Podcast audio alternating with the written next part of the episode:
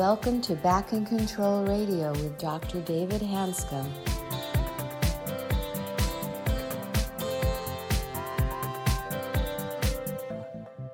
Hello, everybody, and welcome to another episode of Back in Control Radio with Dr. David Hanscom. I'm your host, Tom Masters, and we have David in the studio and a special guest, uh, Deb Gray. Hi, Tom. Thanks. Um, I have a great guest. I've known her for a long time. Her name is Deb, Deb Gray. And I met her at Omega, I think, what, 2013, Deb? Well, what was the, the first year that you the actually did Right. And she came to our first Omega workshop, and we'll talk about that in a second. But at that point, I had no idea what the workshop was about, no idea what was going on. And then Deb knew a friend of mine, Fred Luskin, who wrote the book called Forgive for Good, is how she came to the workshop. And uh, she's been kind enough to talk to us today and explain a little bit, of her, a little bit about her journey. You'll quickly see why I had her on the uh, podcast. So, welcome, Deb, and thanks for being on the show. Well, thanks, David. So it's really a great pleasure to be here. I've never done one of these before, so so far so good. good. So um, yeah. Um, so I know you're in social work, but that's not really what you do. Um, do you want to explain a bit about the background of what you do, but also your journey into Omega? What, what how you ended up coming to Omega that that one year? Sure. Um, so yeah, I'm a licensed clinical social worker. I've been doing talk therapy now for more than 20 years, which blows my mind sometimes when I think about how quickly that time has gone. And I also own a mental health and substance abuse agency. And so I work in three different offices, and we have five offices all together and um, very busy. And then I have a nonprofit that I also work with. And more recently, I've been doing some medication assisted treatment for uh, addiction. So that's been keeping me very busy, along with working on a PhD and having three children and a new grandbaby. nothing, nothing to do with my life. Every time I talk to Deb, I'm sort of in awe at everything she has going. What's the nonprofit that you're doing? I, I, um, I, I have a, uh, it's a housing project for uh, low income families. Okay, oh, great. No, it's unbelievable how busy she is and the things she's been able, able to accomplish. Um, could you tell us briefly how you ended up at Omega? What was your chronic pain situation, how it all started, and what your journey was like starting to head towards Omega? Yes, I was actually trying to recall because it's been many years now. Um, in 2012, I was working uh, at a job where I had a contract. And what happened was uh, I was giving up the contract so that I could go back to graduate school. And I had given plenty of notice, and I was reassured that they had a provider to pick up my caseload, which was uh, about 25 to 30 people a week. And when it came time to leave, there was no provider. And I think I went a little nuts because it, I ended up feeling really stressed about it. I was carrying it as a uh, personal responsibility that the clients that I was so engaged with were not being taken care of. And it started with neck pain. And um, and it lasted and it would not go away. And so I had um, reached out to a friend of mine who's an occupational therapist, and she did all kinds of uh, changes in my seating, changes in my, I went from heels to flats, and we changed the seating on my car, the seating on my office. We did some massage therapy, uh, some cranial sacral therapy. I was trying everything, and then that didn't work. So I then went to a physical therapist um, and they put me on an exercise program, and that didn't work. Uh, so I went to a chiropractor. And at my first session, the chiropractor decided it was a good idea to snap my neck and didn't tell me he was going to snap my neck. And I immediately felt an electric current go through both arms. Wow. And, um, and that's when it got really bad. Okay. And um, it was to the point where I couldn't sleep at night. I was um, very teary eyed. Uh, I couldn't get any kind of relief. Um, so I did reach out to uh, my medical providers. Eventually, I did a surgical consult and um, was told that my neck looked like someone with severe backlash, uh, whiplash. Okay. And I had been in five car accidents, like prior to over, you know, the 10 year prior to. Um, so I'm thinking that, though, that there was probably some damage that was done, but then when the stress came on, that it then just solidified. And you're still trying to work during this period of time? I was not only working, but I was also uh, doing a graduate program, working on a PhD. Okay. So I was doing a lot of that curling over and typing activity, right. which probably didn't help either. Right. And what was your PhD program in? Uh, it's in mind body medicine. Okay.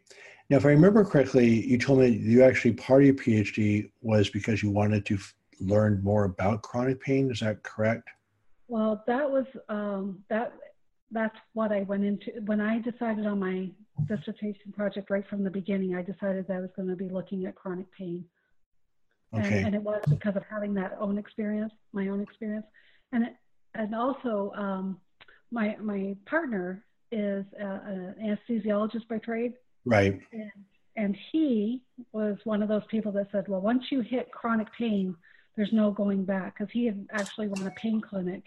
Oh. And okay. so he was basically feeding me this, it, you know, once it gets past the six months, you know, this is something you'll probably have to deal with for the rest of your life. And I wasn't buying it.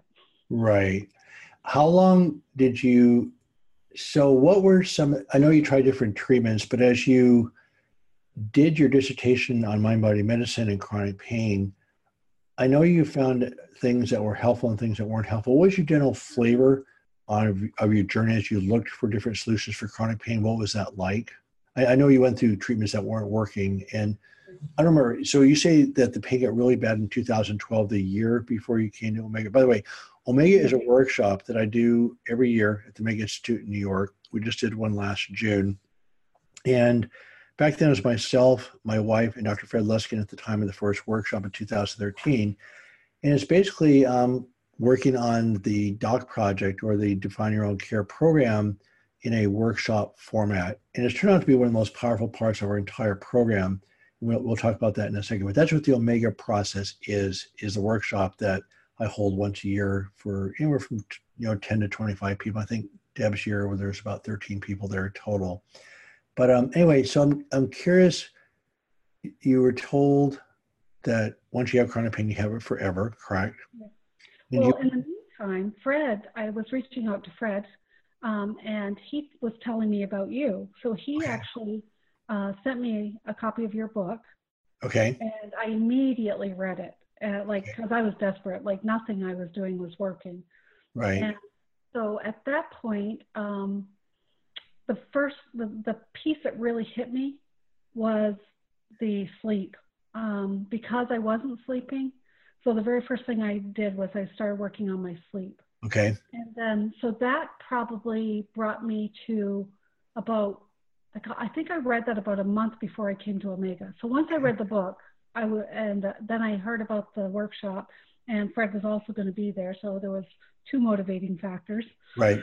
Um, and I came to the workshop with the intention of meeting you, learning more about that, and also getting to socialize with my friend Fred. Right. And um, so the so that first time that I was there, I didn't get much relief. I, I was miserable, David, and I think you could probably attest to that. I think I was the most miserable person there. No, you were you were right. You had a good crowd with you. like, I'm not sure, but it was it was air conditioned, which exacerbates my pain tremendously. Right. And okay, I didn't know that. Just could not get comfortable. I was in so much pain through the workshop. I was just um, like I would leave the workshop to just go outside to warm up, and so then I would come back in and get some more of it. Okay, um, got it. So uh, I and I just couldn't find relief. Like I knew, I, I believed in what you were saying, and um, and I was definitely gathering the concepts, but I was not finding any relief that week.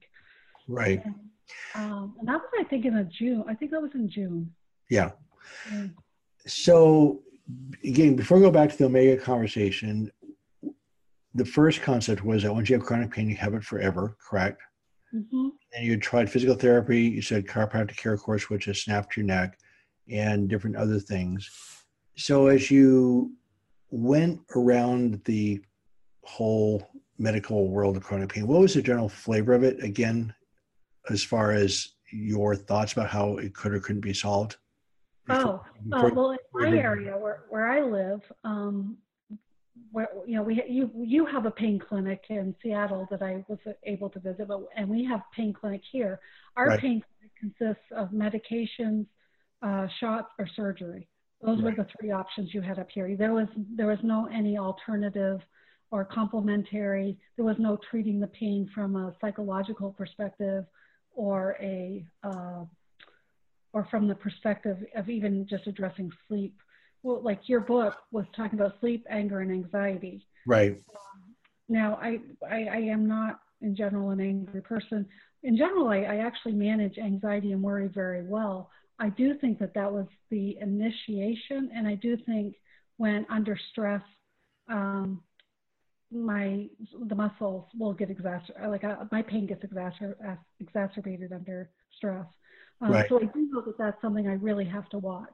Right. Um, the book, though, that that started the sleep piece. I didn't have relief then. Um, when I did get relief, it really wasn't until after I came to Seattle and right. had the opportunity to shadow you.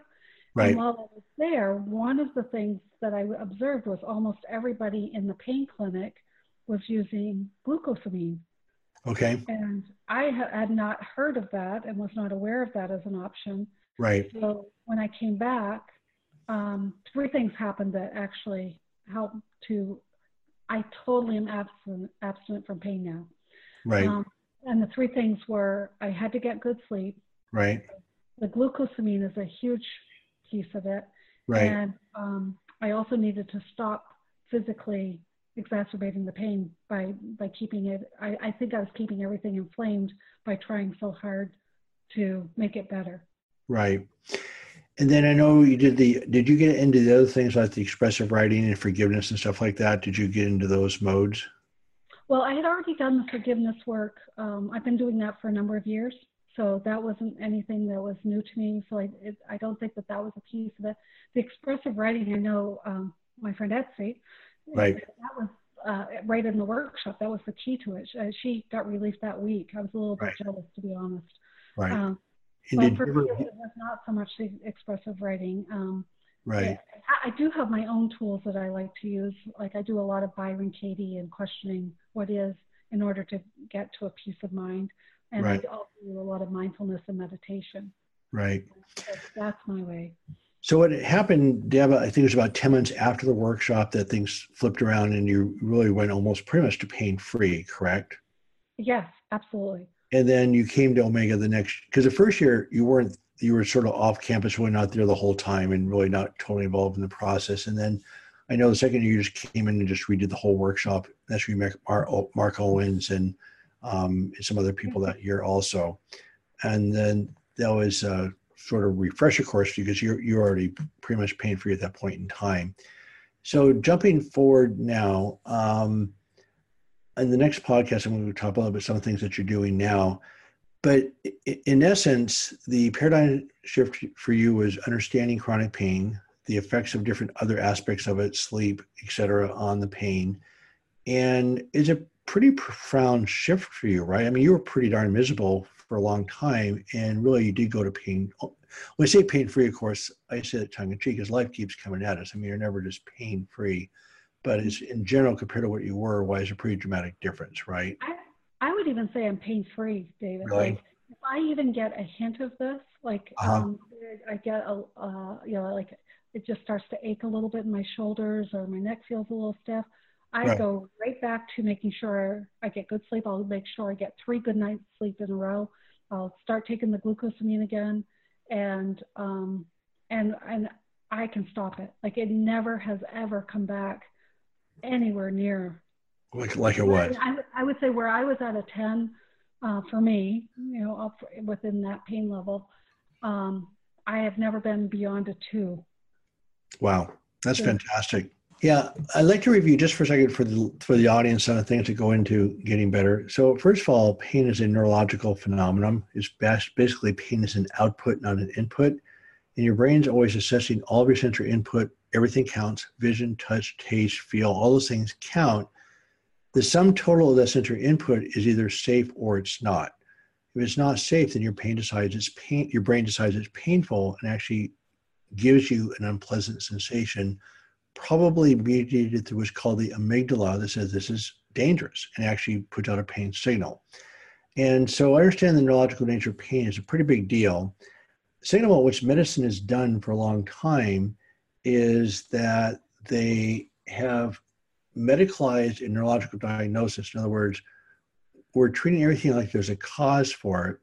And 95% of pain does not have a cause. It's part of your body's chemistry, overuse syndrome, muscle tension, all sorts of things go into pain. It's a very complex problem.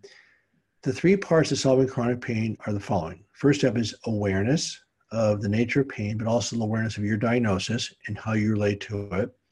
The second step is treating every aspect of it at the same time because chronic pain is complicated. There's lots of parts to it, and each person has a different set of problems that are affecting his or her pain.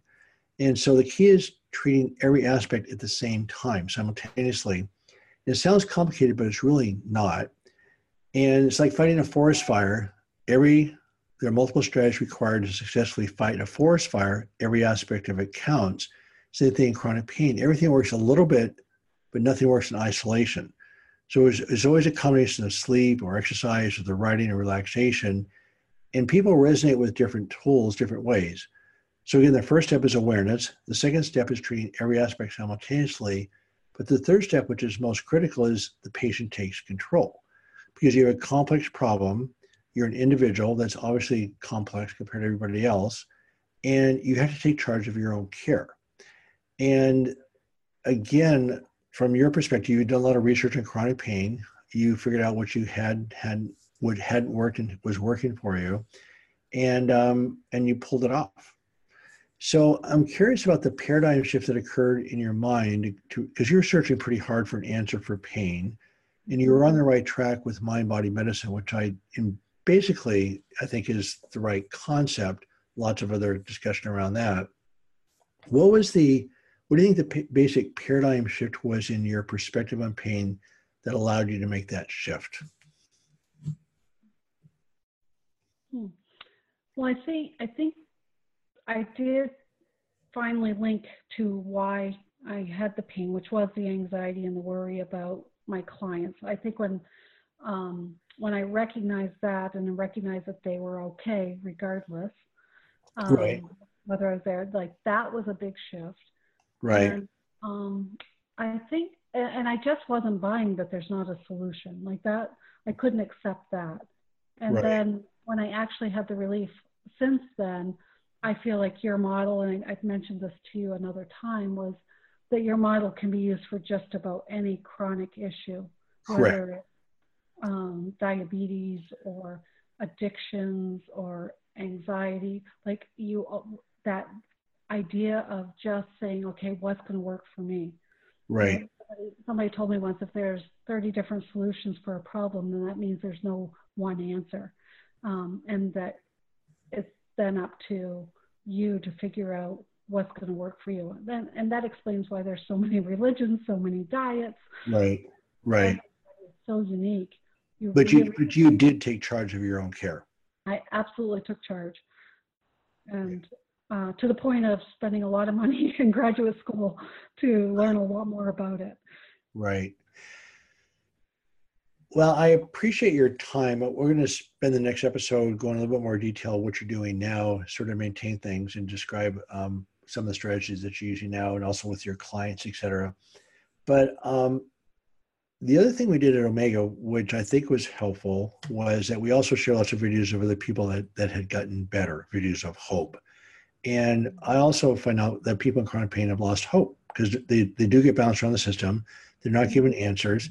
Um, one of my best friends, Dr. Studmer, gave a lecture to a group of um, insurance medical directors. And the general flavor of medicine is still that chronic pain is to be managed, not to be solved. Is that a fair statement? I think that's absolutely true. Right. And of course, which you live in Maine, correct? Yes. Which part of Maine do you live? Northern Maine. Northern Maine. So not a lot of resources. You, I know your major medical center is Maine Medical Center in Portland, right? Yeah, and that's five hours away. That's five hours away, right? So you live a long ways north. But in general, regardless which part of the country you're in, again, it's down is injections, surgery, etc. And what's fascinating about spine care right now, it's actually a little bit disturbing, is that we're trying to medicalize a neurological problem. We actually do know the literature shows very clearly that epidural injections don't work for neck pain or back pain, that spine surgery does not work for back pain, that rhizotomies and facet blocks don't work for back pain, that random physical therapy doesn't work. And then at the end of the, and so all those are things that are basically things that are profit centers for companies or hospitals. And essentially everything we do in medicine has been documented to be ineffective. Then the treatments that are effective, like talking, listening, stress reduction, mindfulness based meditation, I mean, there's a bunch of things that actually work. None of those are covered by insurance, right? So my personal frustration as a physician is that somebody like yourself comes to my practice. I know it is going to work, and just systematically and consistently, I can't get the resources covered. And so it's incredibly frustrating to me. What's frustrating about mainstream medicine, who tend to throw a little bit of darts at what we're doing, is that everything in my book is been documented to be effective. It's really just a primary care wellness book. And what we're doing in medicine right now has actually been documented to be ineffective. What we're doing in mainstream medicine right now is literally pretending to practice medicine. And then what happens, animal studies show, they've done this in primates that show that one way to induce depression is to repeatedly dash hopes. You go to a physician, you're given an injection, which has been, a, did you have injections, by the way? This party did not. did not. So a lot of people do. But the injections have been shown not to work, but you go for different treatments with the hope you're going to get better, right? Mm-hmm. And then you repeatedly have your hopes dashed. That doesn't really help, right? That's correct. More frustrated. Mm-hmm. And then what happens, it changes your body's chemistry, which increases the conduction of the nerves, and then you feel the pain even more. And so you get this whole spiral going. And I want to say something that's um, sort of a leading question, but what's hard for me is we're spending hundreds of thousands of dollars on giving patients for these huge, huge operations. That, by the way, by the way, there's not one research paper that says that back fusion actually works for back pain, and that the cost for these other interventions are very, very minimal, and it's disturbingly simple. I mean, the actual end of the day, the solution really wasn't that hard. Correct? Oh no, it was really, it was it was actually very simple and uh, inexpensive and easy. It was actually cheaper to stop doing physical therapy. And then sleep is number one. I, I say this every time I get up to a lecture is that sleep is number one. And there's a study out of Israel, which I didn't know at the time I talked to you, but there's a large study out of Israel, a four-year prospective study that documented that lack of sleep, lack of sleep actually induces chronic pain. It causes it. For this is for back pain, and they mm-hmm. actually didn't find the reverse causation. Now, there's other studies that show if you have chronic pain, you can't sleep. But anyway, lack of sleep has all sorts of detrimental health effects, with chronic pain being one of those effects. It's, it's a big deal. But anyway, well, thanks for your. Um, obviously, um, Deb and I have kept in contact off and on for years, and she continues to thrive. And I'd like to thank you for being this part of the podcast, and we'll talk to you in a few minutes about the rest of your journey. All right. Thank you, David. All right. You're welcome. Thank you. Well, thank you, uh, Deb, uh, for uh, for sharing your story and, and your journey out of pain. I'm sure that our listeners are going to find it um, inspiring and helpful. And I want to remind everybody that we'll be back next week for another episode of Back in Control Radio with Dr. David Hanscom. And remember to visit the website at www.backincontrol.com. Thanks for listening today and join us next week for Back in Control Radio.